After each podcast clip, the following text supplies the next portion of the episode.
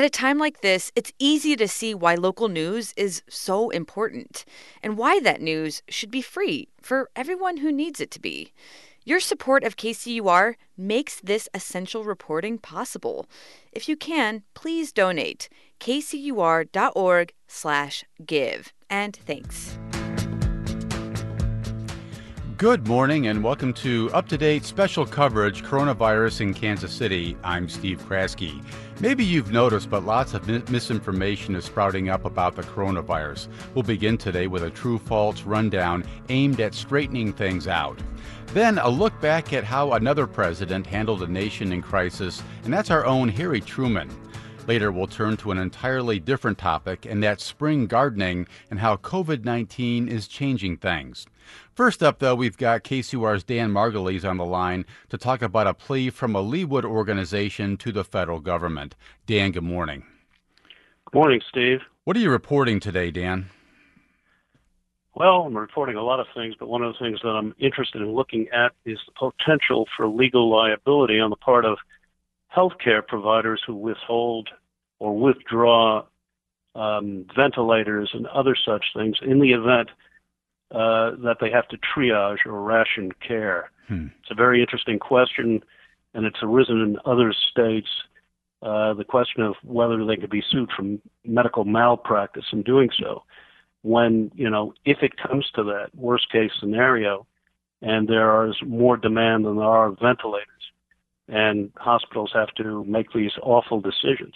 Hmm. Are they going to be subject to any kind of legal liability? Well, the financial health of rural hospitals in both Kansas and Missouri, uh, they are already suffering. Tell me about that as well. Yeah, Steve. So, you know, we all know rural populations are older on average and tend to have poorer overall health. They have higher rates of chronic illnesses, heart disease, diabetes, lung conditions, and uh, those put them at greater risk of becoming severely ill and dying if they become infected with the coronavirus. And then there is a very big disparity in mortality rates between urban and rural areas, which have been exacerbated by the much talked about deaths of despair from alcohol and drugs and suicide. And, and there's a greater incidence in rural areas of conditions like heart disease, type 2 diabetes, stroke, so you throw in the measures we're taking now to curb the spread of the coronavirus, social distancing, self isolation, and the resulting economic implosion, and you're looking at a recipe for disaster, possible hmm. disaster in rural areas. COVID 19 hasn't been a huge problem yet in rural America, but I guess that may not hold, right? Of course not. I mean, you know, this uh, virus is uh, doesn't discriminate. It doesn't respect borders. It doesn't respect state lines. It doesn't respect uh, communities. And we're seeing the spread of the coronavirus now in rural areas in Colorado, in Utah, in Idaho, which is meeting resistance uh, after the governor uh, pushed for social distancing measures and for stay at home, issued a stay at home order. We're seeing these um, sort of anti government types resisting.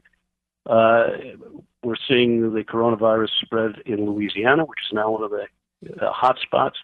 So, yeah, no rural area is immune. And uh, increasingly, we're going to see the focus uh, on, on rural areas. That's KCUR's Dan Margolies. Dan, always appreciate it. Always a pleasure, Steve. Thanks. Take care.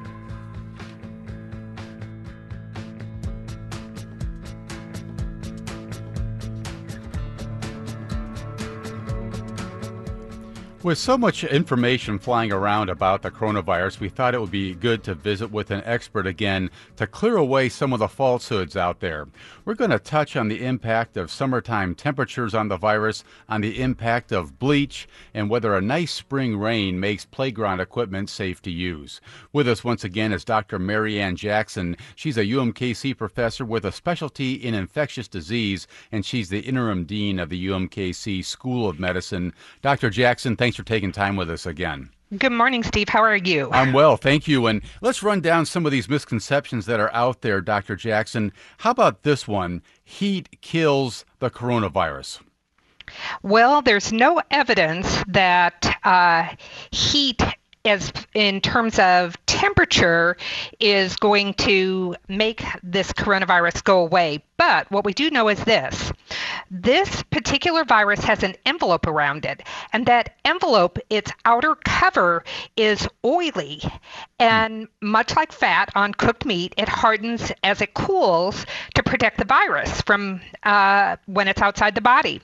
So many viruses we know wax and wane in seasons. For instance, influenza is always a winter virus, and there are some enteroviruses that come in the summertime, but we don't know what the seasonal pattern will be for this particular virus.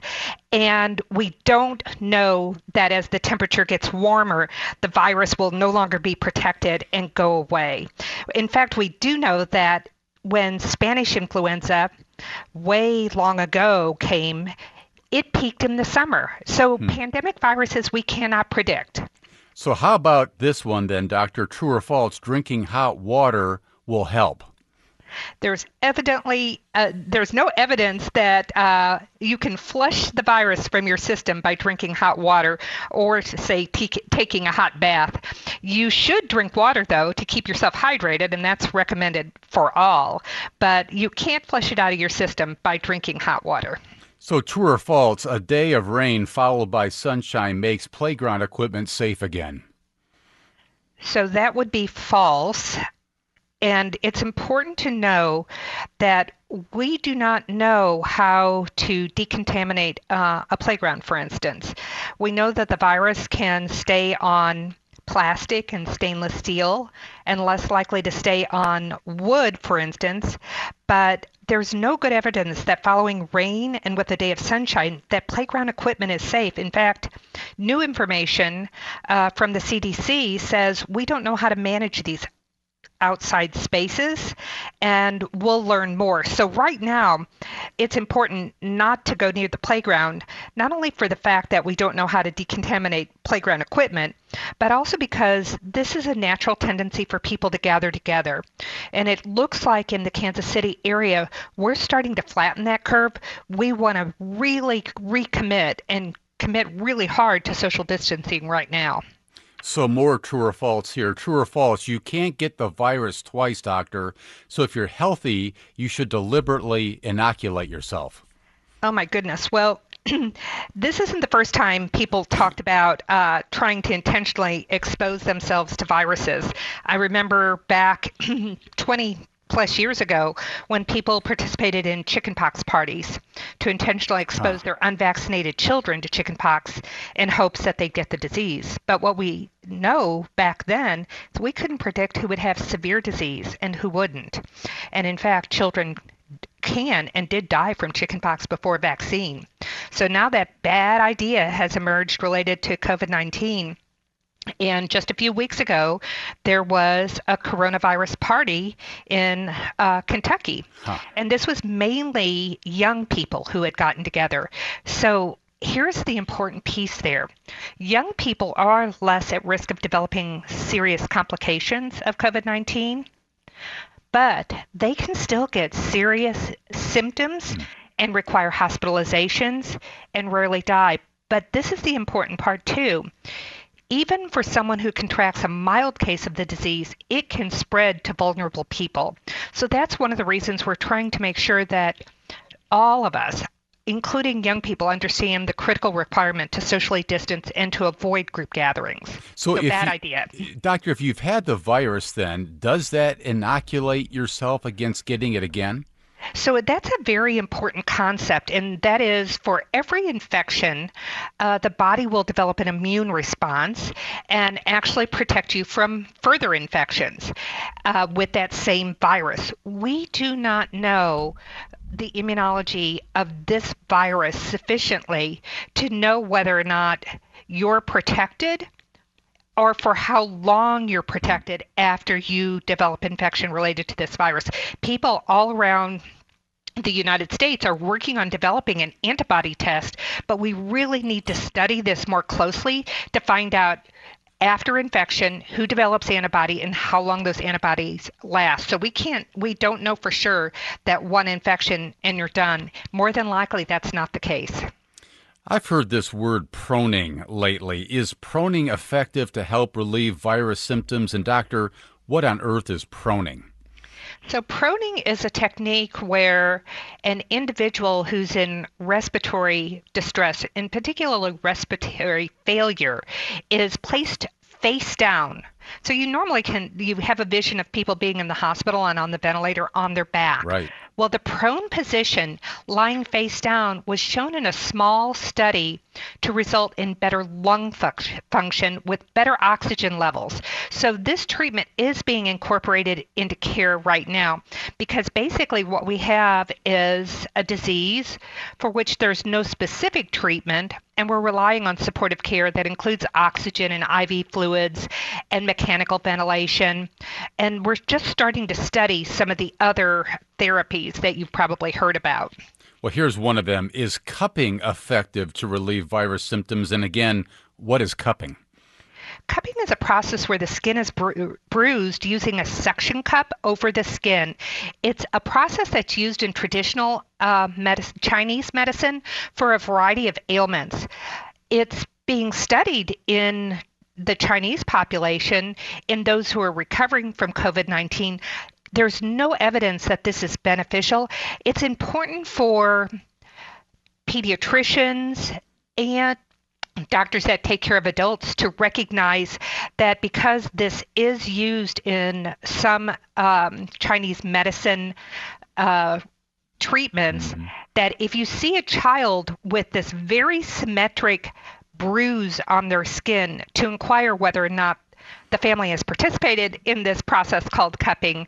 And so know what it is, know that it there's no evidence that it has a beneficial effect at this point, but recognize what it is because otherwise the child's skin looks bruised in a pattern that raises concern for doctors. True or false, doctor? I traveled uh, internationally in November and got super sick with a respiratory bug in December. Did I have the virus? No way of telling. And I'll tell you why. We know for fact that that was still in our influenza season. And this was a particularly severe influenza season that lasted a long time. But not only was just influenza circulating, but there were about a dozen other viruses that were circulating at that same time. There is no way to tell if you had COVID 19 just based on developing symptoms that were really bad in December. You can ward off the virus by eating food with a higher pH level. True or false, doctor? There's no data really that eating a particular kind of diet is going to protect you from uh, COVID 19. I think part of this uh, relates to the fact that they uh, some individuals have thought have have the thinking that they can wash the virus down the esophagus uh, into the stomach where it will be diluted in acid. That was my next one. Yeah. Yes, and if it's diluted in acid, does that inactivate the virus? There's no data to support that, and so I there's no food there is no um, other process that you can with drinking water, washing it down, um, gargling with water or an antiseptic solution that is going to prevent you from getting COVID 19. How about this? Um, along the same lines, drinking bleach will kill the virus, and that's a good thing to do no, that's a bad thing to do. It's not a cure and it's dangerous. Uh, it can result in vomiting, diarrhea, liver failure. And so, where we should use bleach is on surfaces to clean our surfaces. No one should drink bleach. Livestock can get it and pass it through our food supply. What about that one? So I understand where people might be worried about the food supply because there are some food products that can become contaminated with germs and can pose a, uh, a risk for transmission to humans. And an example would, of that would be norovirus. And norovirus, you've heard of, the, you know, kind of the cruise ship virus that mm-hmm. can pass person to person. Um, it can come from contaminated food, but there's no evidence that livestock or any other food product in the U.S. is a vector for transmission of this particular coronavirus. It's a respiratory virus. It's not a GI virus. So there are no food product recalls. The U.S. food supply is safe, and people should not worry that they're going to get that from eating foods. One more, doctor. A tiger at the Bronx Zoo caught COVID 19 from a human. We know that. So the question is can our pets spread the coronavirus to us? So, the initial report of an animal being positive for coronavirus came out of Hong Kong, where a dog was tested and tested positive. And the thought there was that the dog had been contaminated by secretions from the infected pet owner. So, at this point, there are a few reports of animals who are developing symptoms and testing positive in general, there's no risk from your pet, but if you are infected, and just as a matter of practice, people shouldn't be kissing or licking their dog or sharing food with their dog. And when you're caring for your pets, wash your hands before and after. Okay. Dr. Jackson, that was terrific. That's Dr. Mary Anne Jackson. She's the interim dean of the UMK School of Medicine. Thanks for the good rundown. We sure appreciate it. Good to talk with you, Steve.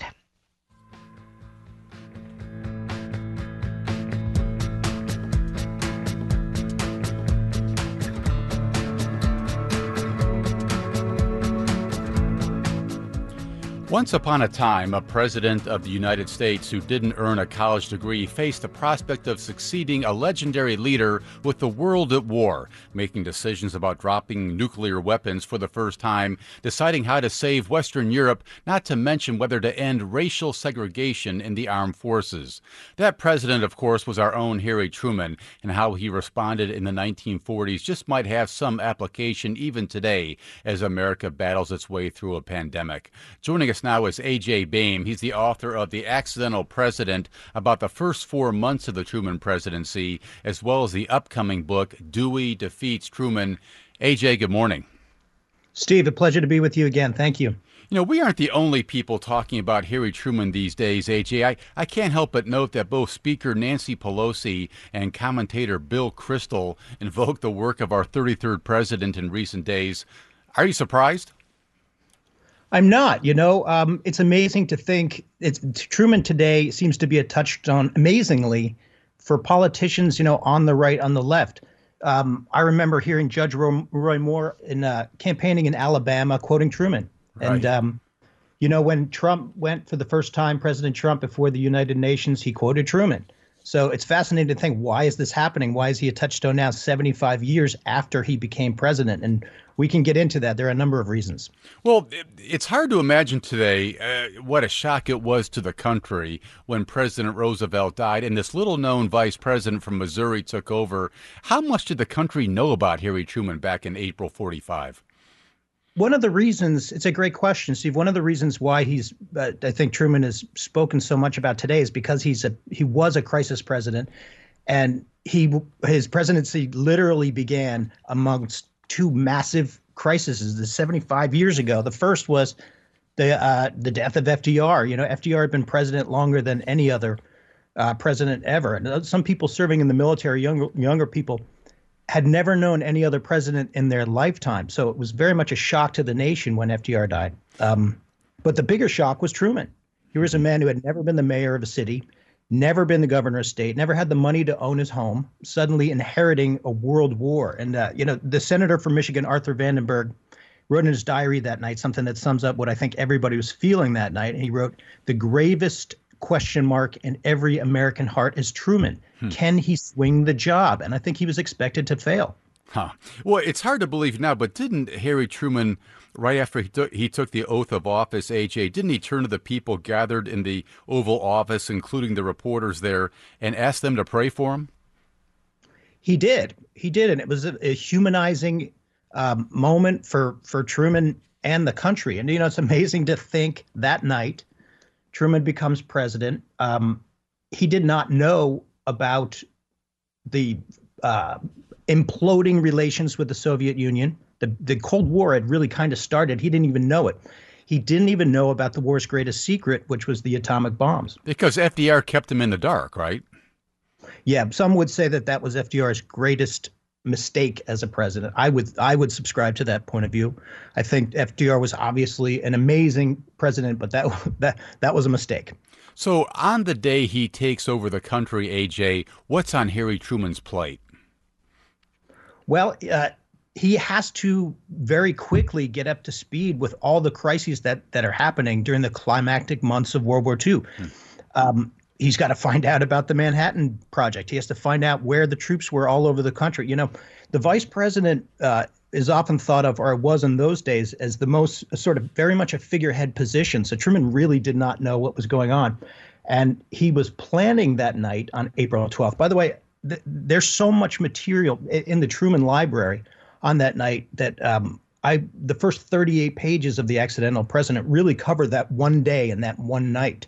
Hmm. Um, but it's fascinating to me that Truman, during the day, he was setting up a poker game. He was going to drink bourbon and play poker with his friends.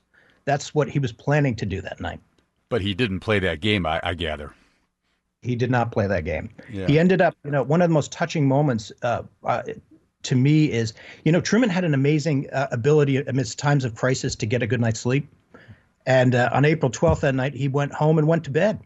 And um, in the middle of the night, he was awoken by the woman who was now the first lady of the nation sobbing in her bed.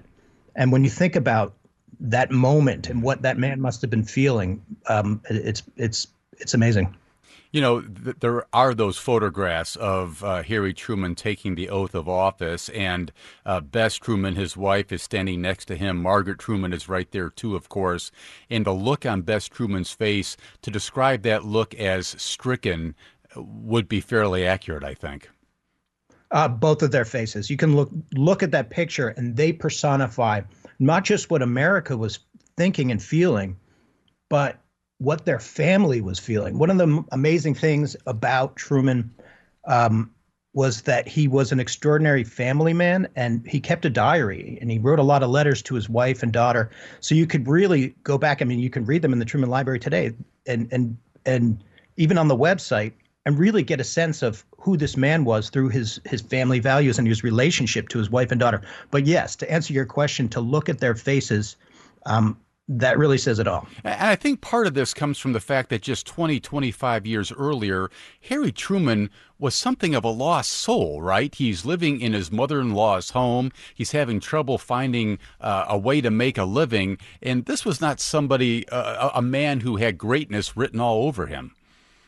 No. And to me, it can only be subscribed to fate what happened to this man. He became the most powerful man in the world, in his own words, by accident Here's a man, he was a farmer, farmed in obscurity for much of his life, very much a failed businessman. People in the Kansas City area, they know Truman was a failed haberdasher. Um, and he gets sent up to to uh, to Washington through the uh, Pendergast machine, which you know was this twist of fate, never expected, certainly not by him. And that's one of the reasons why he was so obscure when he became president that everybody expected him to fail. I'm visiting with A.J. Baime. He's the author of The Accidental President. He has a new book coming out in a few months, Dewey Defeats Truman, that paints again that uh, miraculous 1948 presidential campaign that nobody thought he was going to win. So, what made Harry Truman ultimately, ultimately then, A.J., such an effective leader?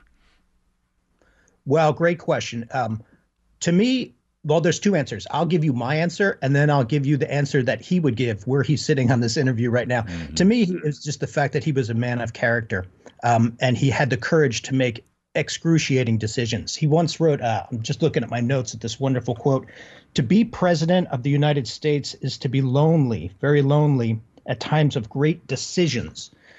And um, he had the courage to make those decisions and accept responsibility for them.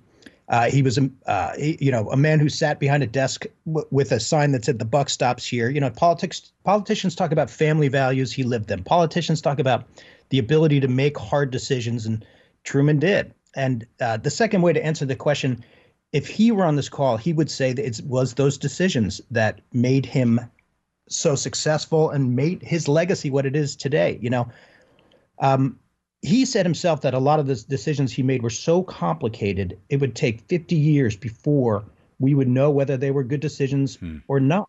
Things like the Marshall Plan, the Truman Doctrine, desegregation of the military, whether or not to recognize the state of Israel on that night Israel was founded, against the, the harshly worded opposition of his own State Department and the Secretary, Secretary of Defense. These were awfully excruciating decisions, and he made them, and it turns out he made them wisely. I was going to say, as it turns out, this man who never graduated from college is ranked today among the top half dozen greatest presidents in the history of this country. It's just phenomenal to me. It is, you know, and why is that? What's amazing, Steve, is to think about when he finished in Washington, he uh, was very unpopular and uh, he was he was very po- he was extremely well liked. He was known as the politician that nobody hated because mm-hmm. he he was so beloved as a character, but politically he was very unpopular.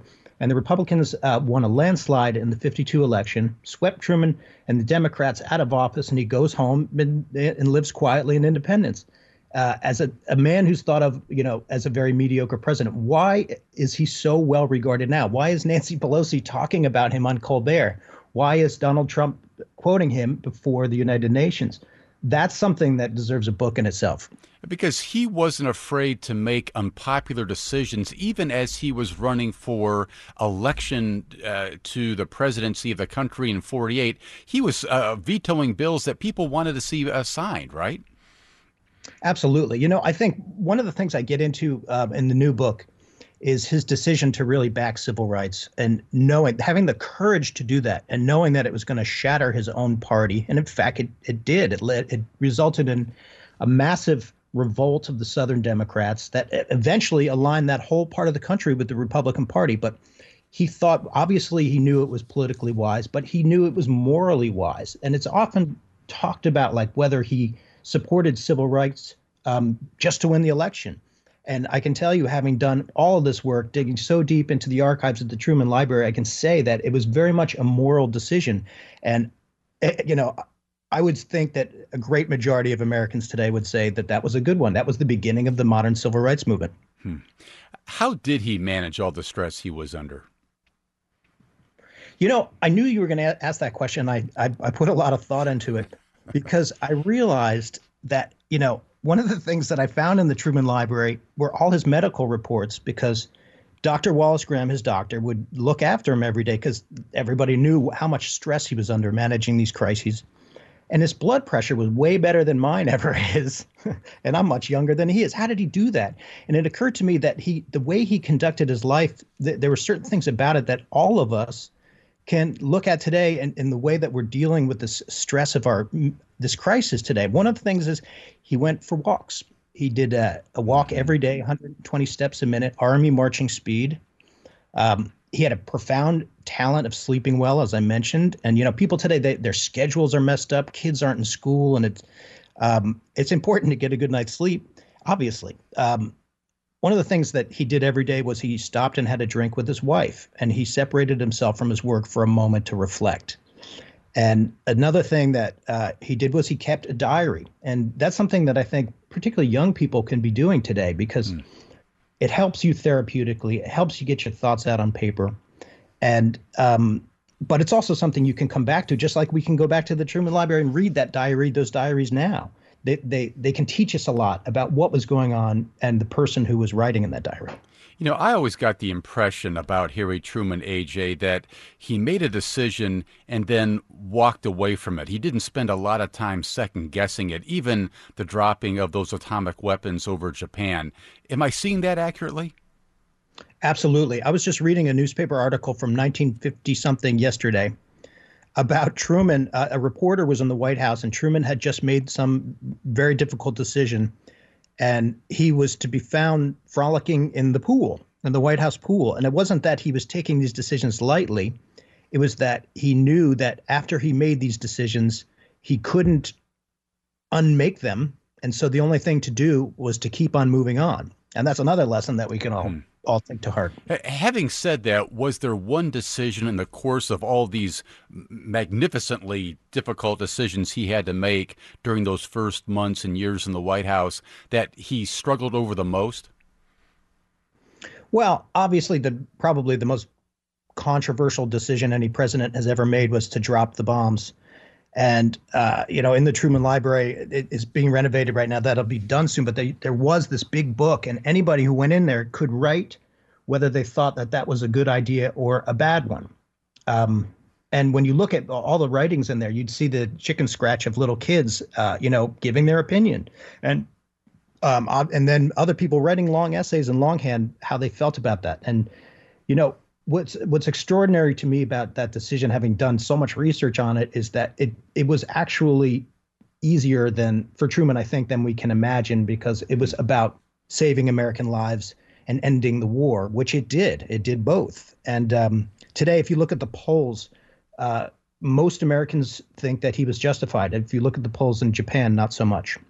You know, I was uh, going through your new book, Dewey Defeats Truman, that'll be out in June, I believe, and I was struck by a couple of things that I had sort of forgotten. When he ran for the presidency in 48 on his own for the first time, even his mother in law thought he was going to lose. And in the book, you chronicle all these missteps he made early in the campaign, which to me makes it all the more miraculous that he wound up winning the thing in the end.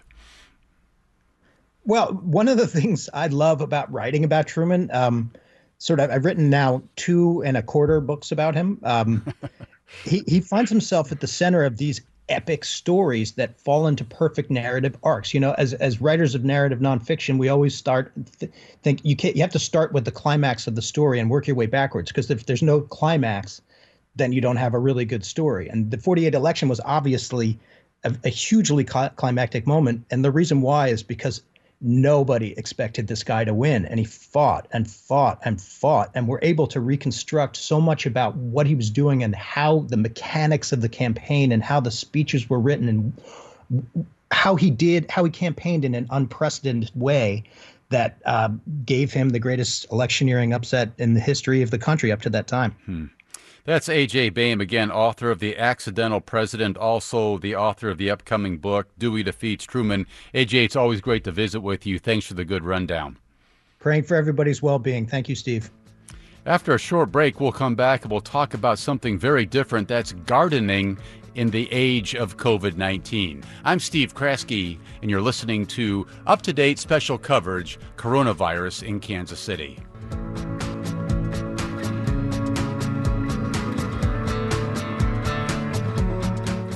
And welcome back. I am Steve Kraske. COVID 19 is making everything different, including gardening. Getting seeds or mulch is tricky these days and in an era of social distancing. So, how are people managing? And what's the future of community gardens these days when people can't work side by side? Joining us to talk about all this, Dan Kroll is with the Westport Common Farm, Commons Farm. He's a volunteer coordinator for Cultivate KC. Dan, nice to have you. Welcome. Hey, Steve, great to be on. Tamara Rial is a field specialist in horticulture at the University of Missouri Extension. Tamara, nice to have you too. Thank you. Good to be here. Dan, how are Kansas Citians managing these days when it comes to gardening? What are you what are you seeing out there? Well, a, a lot of us who who are regular gardeners and farmers already, um, this is a very busy time of the year, and so we're kind of you know just doing our normal routines. Um, obviously with the social distancing. Uh, but but you know a lot of there like you mentioned there's a lot of people have been suddenly interested in in gardening at home so um, you know we've seen a lot of interest a lot of uh, questions coming in about how to get started you know how to garden if you've never gardened before so that's that's been a little bit different but but it's sort of um, you know, kind of just business as usual for the for the farming community at this time of the year. Uh, Tamara, you notice the same sort of thing? Are you seeing more people interested in gardening right now, and and what's driving that? Well, we definitely are seeing more people interested in gardening. Like Dan said, this is the time of year when people are are thinking about gardening. Um, with the MU Extension, we are involved in the education world. And so um, part of that with my Extension Master Gardeners, or EMGs, we have gardens all across the, the metro area. Um, because of the stay at home orders, and MU also has a stay at home order, we're not able to be in our gardens. So our gardeners are actually quite anxious to get back outside. What's changed for them, Tamara? What, what have you noticed that how's the virus changing the world of gardening?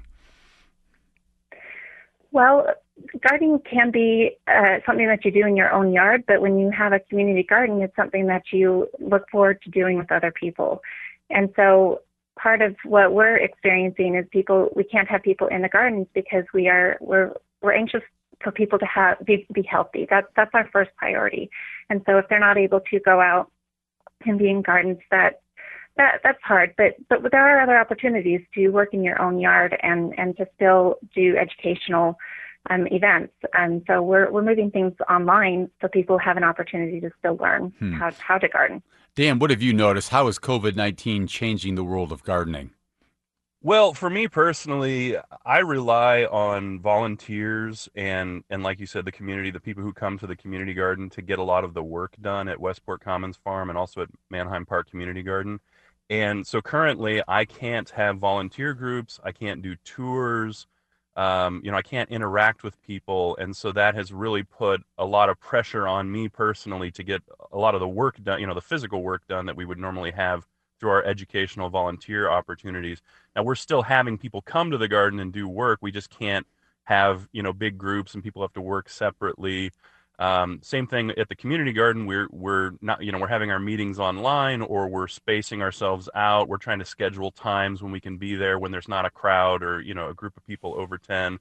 So you know it's a little it's a little complicated, but um, but we're finding ways to get it done. I'm wondering if our listeners have questions about getting started in gardening or questions about how to keep their gardens growing uh, this season. Our phone number here, 816-235-2888. Again, 816-235-2888. Or you can tweet us at KCUR up to date. Um, to what extent are, are people finally realizing, Dan, how important it is to support our local farmers and to grow uh, our own food during a crisis like this? Well, uh, you know, we, we talk about this a lot in our in our meetings at Cultivate. Uh, um, it's it's it's interesting because we're always talking about the importance of stable local food systems and how our, our food system as it currently is set up you know over 50% of our food is getting shipped in from california you know most of our food's coming in from california texas florida central south america uh, if something happens you know that disrupts that delivery system then we just don't have food available at our grocery stores so one, you know, if you can call it a positive, one thing that is a positive about this is that people are getting to see what it might feel like if you go to the grocery store and there's nothing to get, you know, hmm. no food. And so that provides a little bit of a motivation for people to finally think about like how important it is to have local farmers growing healthful produce. Um, and just to have that stable availability of something to eat at mm, all because right. really when it comes down to it what do we need more than than food and shelter right? Are you seeing the same thing tamara as you talk to uh, your folks? We well we're we're seeing that um, people when they want to get out um, they're they're looking for ways that they can do it in a safe way. And so um, there there are different things that we can do to be safe when when we get out. Um, and, part of part of part of gardening is knowing how to do it safely, especially in this COVID-19 era. So, so University of Missouri has been trying to put together some recommendations for people if if they're gardening for the first time, um, but also if you do need to get out, if if you're going to a community garden, things that you can do to stay safe. I want to bring in Bahia Brown into our conversation. She's an administrator for the Facebook group KC Area Gardening Group. Welcome. Nice to have you. Thanks, Steve. Um, tell me a l- little bit about the uptick in gardening that you've noticed among the people you're working with. We have had a huge uptick this spring in new members um, and a lot of first time gardeners. Um, and I think that you know, we're in crazy times right now, and I think that people really are are kind of wanting to get back to the earth and find some sense in everything that's going on. And uh, and I'm hearing the word victory, or the term victory garden being thrown around a lot. Um, so I think that's kind of, you know, we're all looking to get back to that. You know, remind people what victory gardens were back in the day. Um, I think it started in World War II times, um, and it was just kind of a way of getting people to be their own food source. Um, that you know, there was the the um, they talked about how how every garden was an ammunition factory, and I know that mm. sounds awful, but you know, it, it helped free up transportation and um, you know, a lot of workers around the country if people could provide their own food sources. And I think right now when we're seeing empty grocery store shelves, people are starting to think, wow, I kind of maybe need to grow my own food, can for winter, those kinds of things. I was going to say it was seen as, as kind of a patriotic thing to do, right, Bahia? Yeah, I think it was. I think it very much was. It, and eh I think it was also. Sorry, go ahead. Well, you were saying about uh, this tremendous uptick in the number of people interested in gardening. What What do you think is driving that? I think that well, one, a lot of people are home. You know, probably most people, and you know, like looking for something to do, a way to get outside, get some fresh air. Um, but I think before the stay-at-home order, we were already seeing a pretty big surge in new members. Um, so I'm really, I'm not entirely sure. I think that, you know, I don't know. I mean, I really, I think part of it's COVID, but I think that maybe people are starting to really realize how important it is to have fresh local food. Right, right. How is uh, social distancing impacting the way uh, people are working their gardens, Bahia? What, what, what are you seeing there?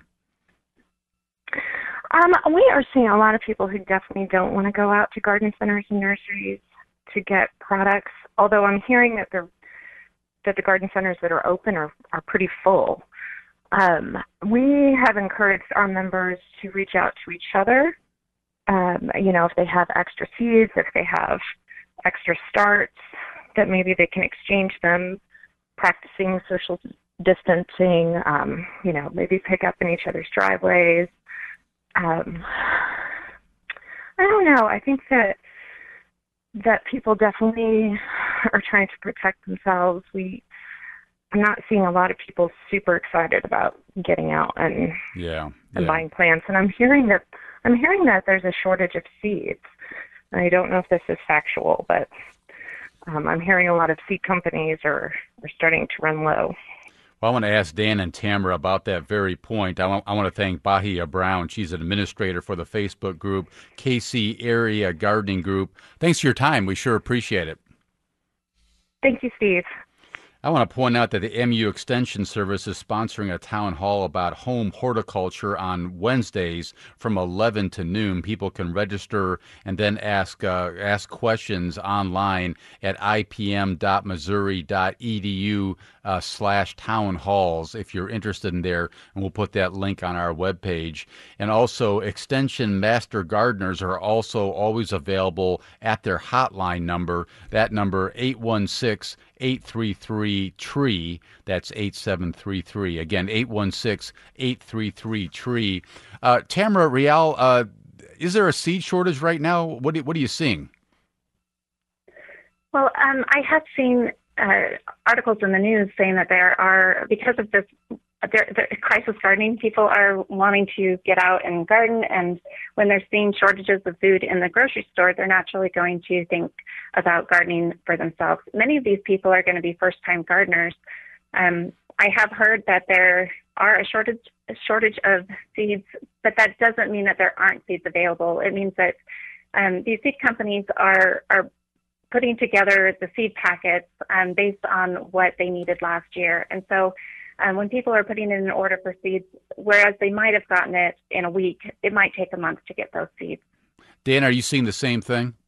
Yeah, exactly what she just said. I, it, it isn't necessarily that there's a shortage of seeds; it's that there's suddenly more demand than they're ready for. So you'll you'll find that there are delays. In, you know, if you, I, I just saw an article about territorial seeds saying that the, you know they might have to wait three or four weeks to get their order out, just because they're they're not prepared to to cover this much um, you know d- demand or volume. We're having a uh, a plant sale here at Westport Commons Farm on May 9th, and uh, we've had a huge response just to the hmm. few Facebook posts we've made on that. So I think people are very interested in getting a hold of, of plants and seeds this year. What are you going to be selling at that uh, market?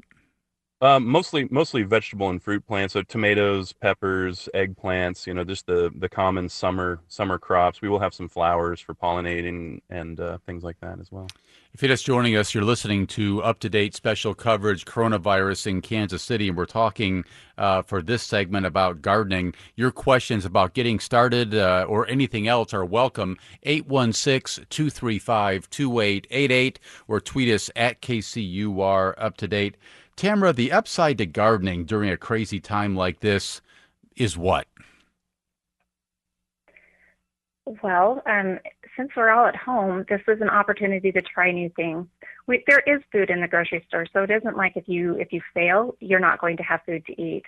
So this is a great time to to try out some new new things. Put a garden in your backyard. If you don't have a yard, you could use a container on a patio. If you don't have a con- patio, you can even grow herbs on your windowsill. it's just this is a great time to try it. Does anybody, Tamara, does anybody really fail at gardening? Is it possible to completely shoot craps on the whole idea? I hear a lot of people say I have a black thumb. Not me personally, but like they'll say I, I can't grow anything. Um, and usually, what it what that really is is they just don't know how. And so this is this is a good time. There's so much information available. Um, there's many many educational programs online. Um, you can call the master gardeners. There's a lot of people that you can talk to to learn how to do it. This is the perfect time to do it. Dan, what's happening to farmers markets around town? Are they still operating, still functional? What are you seeing? Yeah, they're they're working it out. I, I think they're basically what they're trying to do is figure out ways to get as many things either delivered or picked up in a more of a CSA model, but still keeping the farmers markets open so that people can come. Um, they're setting it up so that there's less opportunity for people to gather. There's more opportunities for bringing things to people's windows, so that they are finding solutions and uh, so so that that is obviously we consider that essential. So finding finding solutions for that was something that we immediately started to work on. But what's turnout at those markets like, and what impact will that have on continuing these things?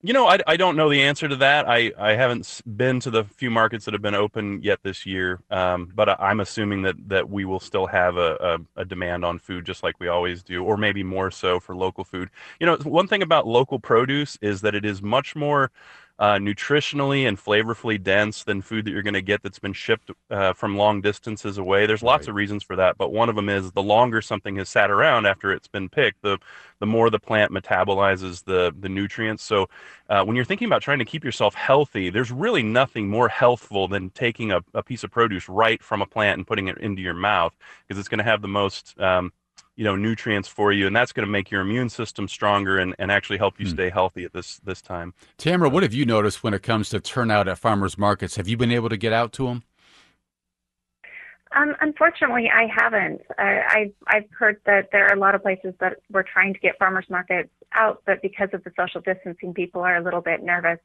Um, but being out in the open air, and if and if you're careful, um, I think it's a great place to go to get your food. And what about community gardens these days? How how are they holding up, and how are they being affected, Tamara? Um, well, Dan Dan is a good resource on that because he he has his gardens open. Um, what we are telling people, if you are going to go out to a garden, uh, first of all, if you're sick or you've been around someone who's sick, please stay home. Um, but if you are able to go out, make sure that you, um, that you wash your hands before you go. Use hand sanitizer. You might want to consider bringing your own tools. Um, disinfect um, everything uh, before you use it, before you go. Uh, think of it as if the person who is there before you could be sick and not even know it. So just act as if um, they are, but and just protect yourself. And when you go home, make sure that you wash your hands again. It's it's good to be outside. Yeah. Um, we just need to be careful. Dan, hop in here about community gardens. Yeah, same here. Uh, you know, basic social distancing information. You know, not gathering in groups. For for example, I I volunteer over at Manheim Park Community Garden, and we usually have two work days a week where we all get together and work in a big group. Um, you know, that's really handy when everybody has to work and there's only a couple of days a week when they can get out. But now that people are home, they can come during the week. So what we're doing is basically just spreading that out so that we're not there in groups maintaining safe distances, you know, not using shared tools, just like Tamara mentioned. So, uh, just basic common sense stuff, but still allowing people to get out and and uh, do stuff. You know, one thing at Manheim, we can't just shut it down because we have a flock of ducks and chickens that have to be cared for on a daily basis. Mm-hmm. Um, you know, there's a lot of we we provide a lot of food for our volunteers and our neighbors. Um, so uh, you know, but one thing we haven't mentioned yet is uh, is our planting plan and how that has shifted. So normally we would be growing a lot of um, varieties of, you know, say lettuces and things like that. But we focus now on we're trying to grow more calorically dense, storable or pickleable things, things that are shelf stable. So we're switching to a planting plan that's predominated by potatoes, you know, sweet mm. potatoes, root crops, things that you can you know put in a put in a pickle jar, put in your basement for the winter. Let's go to some phone calls at 816 235 2888. Melody from Kansas City, Missouri. Good morning. Hi, Steve. How's it going? Well, thanks, Melody. Thanks for calling. Yeah. Um, my question is I am going to be a first time gardener this year, and I am excited to start planting things, but I also want to be safe. And so I'm wondering if I could get some recommendations on ordering online, whether that's local or, um, you know, a national provider. How about locally uh, uh, uh, ordering online locally here? Uh, what would the two of you say? Dan, um, I, I, guess I'll, I'll, jump in there. Um, I I have seen several feed stores that have offer that are offering uh, local deliveries. Um, I know uh, Waldo Grain, for example, is doing local deliveries within five miles. I would just call your your seed stores uh, or your garden centers and, and ask them directly if they can do some sort of window pickup and or delivery. Uh, and I'm sure that many of them have solutions for that. Um, as far as ordering online, there's there's dozens of great seed catalogs online that you can you can order from. Um, right now, some of the you know the the thing is when you get on uh, some of these seed catalogs, they're going to have the newest, fanciest, most up to date, you know, sorry, sorry, Steve, up to date, um, um, plant varietals that, that have come from breeders. And those are going to be the more expensive ones, the ones that catch your eye, the ones that people want to try. But those old proven winners that have been around for a long time um, are much more inexpensive and available, like, say, at a local feed store. You may find that those are easier to get a hold of. So, like, if you go to Planters, for example, they sell bulk seed, and it's not going to be the newest model off the uh, off the assembly line, but it'll be a, a proven old varietal that you can get for inexpensively, and there'll probably be a lot of seed around. I hope that helps, Melody. Yes, thank you. Yeah, good luck. We sure appreciate it. Um, anything you'd add to that, Tamara? That idea of uh, ordering uh, produce uh, locally, or what would you throw in there? Well, I would also add that uh, start small. If this is your first time gardening, don't put your whole yard into vegetables. and remember also that a, a, single seed packet typically has quite a bit of food or food potential. So each seed is going to be able to develop into multiple fruits usually. Right. And so you don't need to buy a ton of packets. You just need to get just a couple. Okay, we'll leave our conversation there. I want to thank uh, Tamara Real, a field specialist in horticulture at the University of Missouri Extension.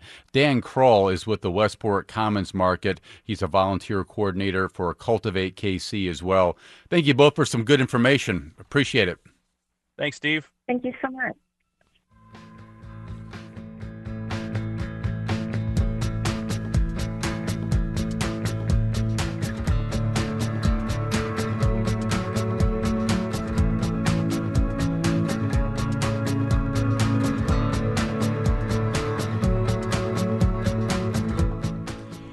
Now that we're spending more time at home, you might find yourself staring out the window more than usual. It's unlikely that we'll all get as lucky with what we see as my next uh, guest did, though. Shannon Lindgren, uh, you've been on quite the ride lately. I understand it was a few weeks ago that you first noticed that a pair of doves had nested in your fifth floor apartment window, and since then, a whole lot has happened. Tell us about it. Hi, Steve. Yes, that's correct. so, the first week that my husband and I started working from home, um, we spotted, it was just a couple of days in, and we spotted some eggs right outside our dining room window. And my work from home station is right at the dining table. So we saw the eggs, and it was two of them. And then occasionally we would see the parent, the mom and dad parent doves coming in and sitting, taking turns sitting on the eggs. Um, and then just a few days later, uh, the eggs hatched. Hmm. It was, I think, that following Saturday. So things moved very quickly. And then um, we kind of got to watch them. It was, uh, you know, I was sitting there every single day, and the one one or the other of the parent doves was sitting on the eggs, and they would look in at us Um, and most of the time they were sitting on top of the babies, keeping them, you know, warm and safe. And eventually, and so we couldn't really get a good look at them, but eventually they kind of like, we, we made eye contact constantly and they kind of, I think they were inviting us over to come see the babies eventually. Huh. Well, what so part of town do you live in, Shannon? I'm in, I'm right by the Nelson Atkins Museum, right in the plaza area. Ah, what surprised you most about, you know, watching these baby doves grow up right in front of you? How quickly it happened. Um, they they went from being tiny to like already starting to flap their wings within about a week probably and it mm. being a lot harder for the mom and dad to sit on them and protect them um, and I mean, they. I think I read. I started reading a lot about mourning doves and um, the fact that they co-parent and almost all mourning doves mate for life. I thought was really sweet and interesting, and you could see them taking turns caring for the babies. You know, it, it's been pretty windy lately. In fact, we've had some pretty strong winds. Is how big of a concern has that been? I was very nervous that night that we had like 25 mile an hour winds. But the they I think they're very strategic in picking our windowsill because it is a couple of inches in, so it was pretty well protected. Ever since seeing these doves, when I go on walks, I'll notice other doves. Like there's a lot of mourning doves in the area, and some of them are in much more precarious locations, like in trees without any leaves on them. So wow. I think ours were more well protected than they could have been. So you have smarter doves uh, nesting outside your window there. I like to think so. You know, you've yeah. been documenting all this on your Instagram page. What's the reception been like, and can people still come check it out? Yes, absolutely. I all of my friends have just mentioned that you know they love this story. They love that there's something bright that we they can focus on, and I think everyone. Um, so the biggest update is over the weekend they left the nest, which is right on time with what I've been reading mm-hmm. due to mm-hmm. my googling. Um, about two weeks they fly down to the ground, and then their the parents feed them on the ground for another two weeks before they become independent. So they've left the nest, and I think everyone's kind of bummed that they're gone now because we have less to focus on. But we've seen them on the ground and we've seen the parents kind of watching over them. So I feel confident that they're well protected. This so. happens fast, doesn't it? It's so fast, so fast. They grow up quickly these days, that's for sure, Shannon. That's Shannon Lindgren talking about the doves outside her uh, apartment window. Thanks for taking some time. Thank you, Steve. And we want to hear what's helping you get through these tough times, whether it's a random act of kindness or a personal ritual. Let us know. You can leave a voicemail at 816 398 8207. Give us your name, uh, your brief story, and where you live. You can also email a voice memo to KCUR producer Mackenzie Martin at mackenzie at kcur.org. We'll see you tomorrow. You're listening to up to date special coverage Coronavirus in Kansas City.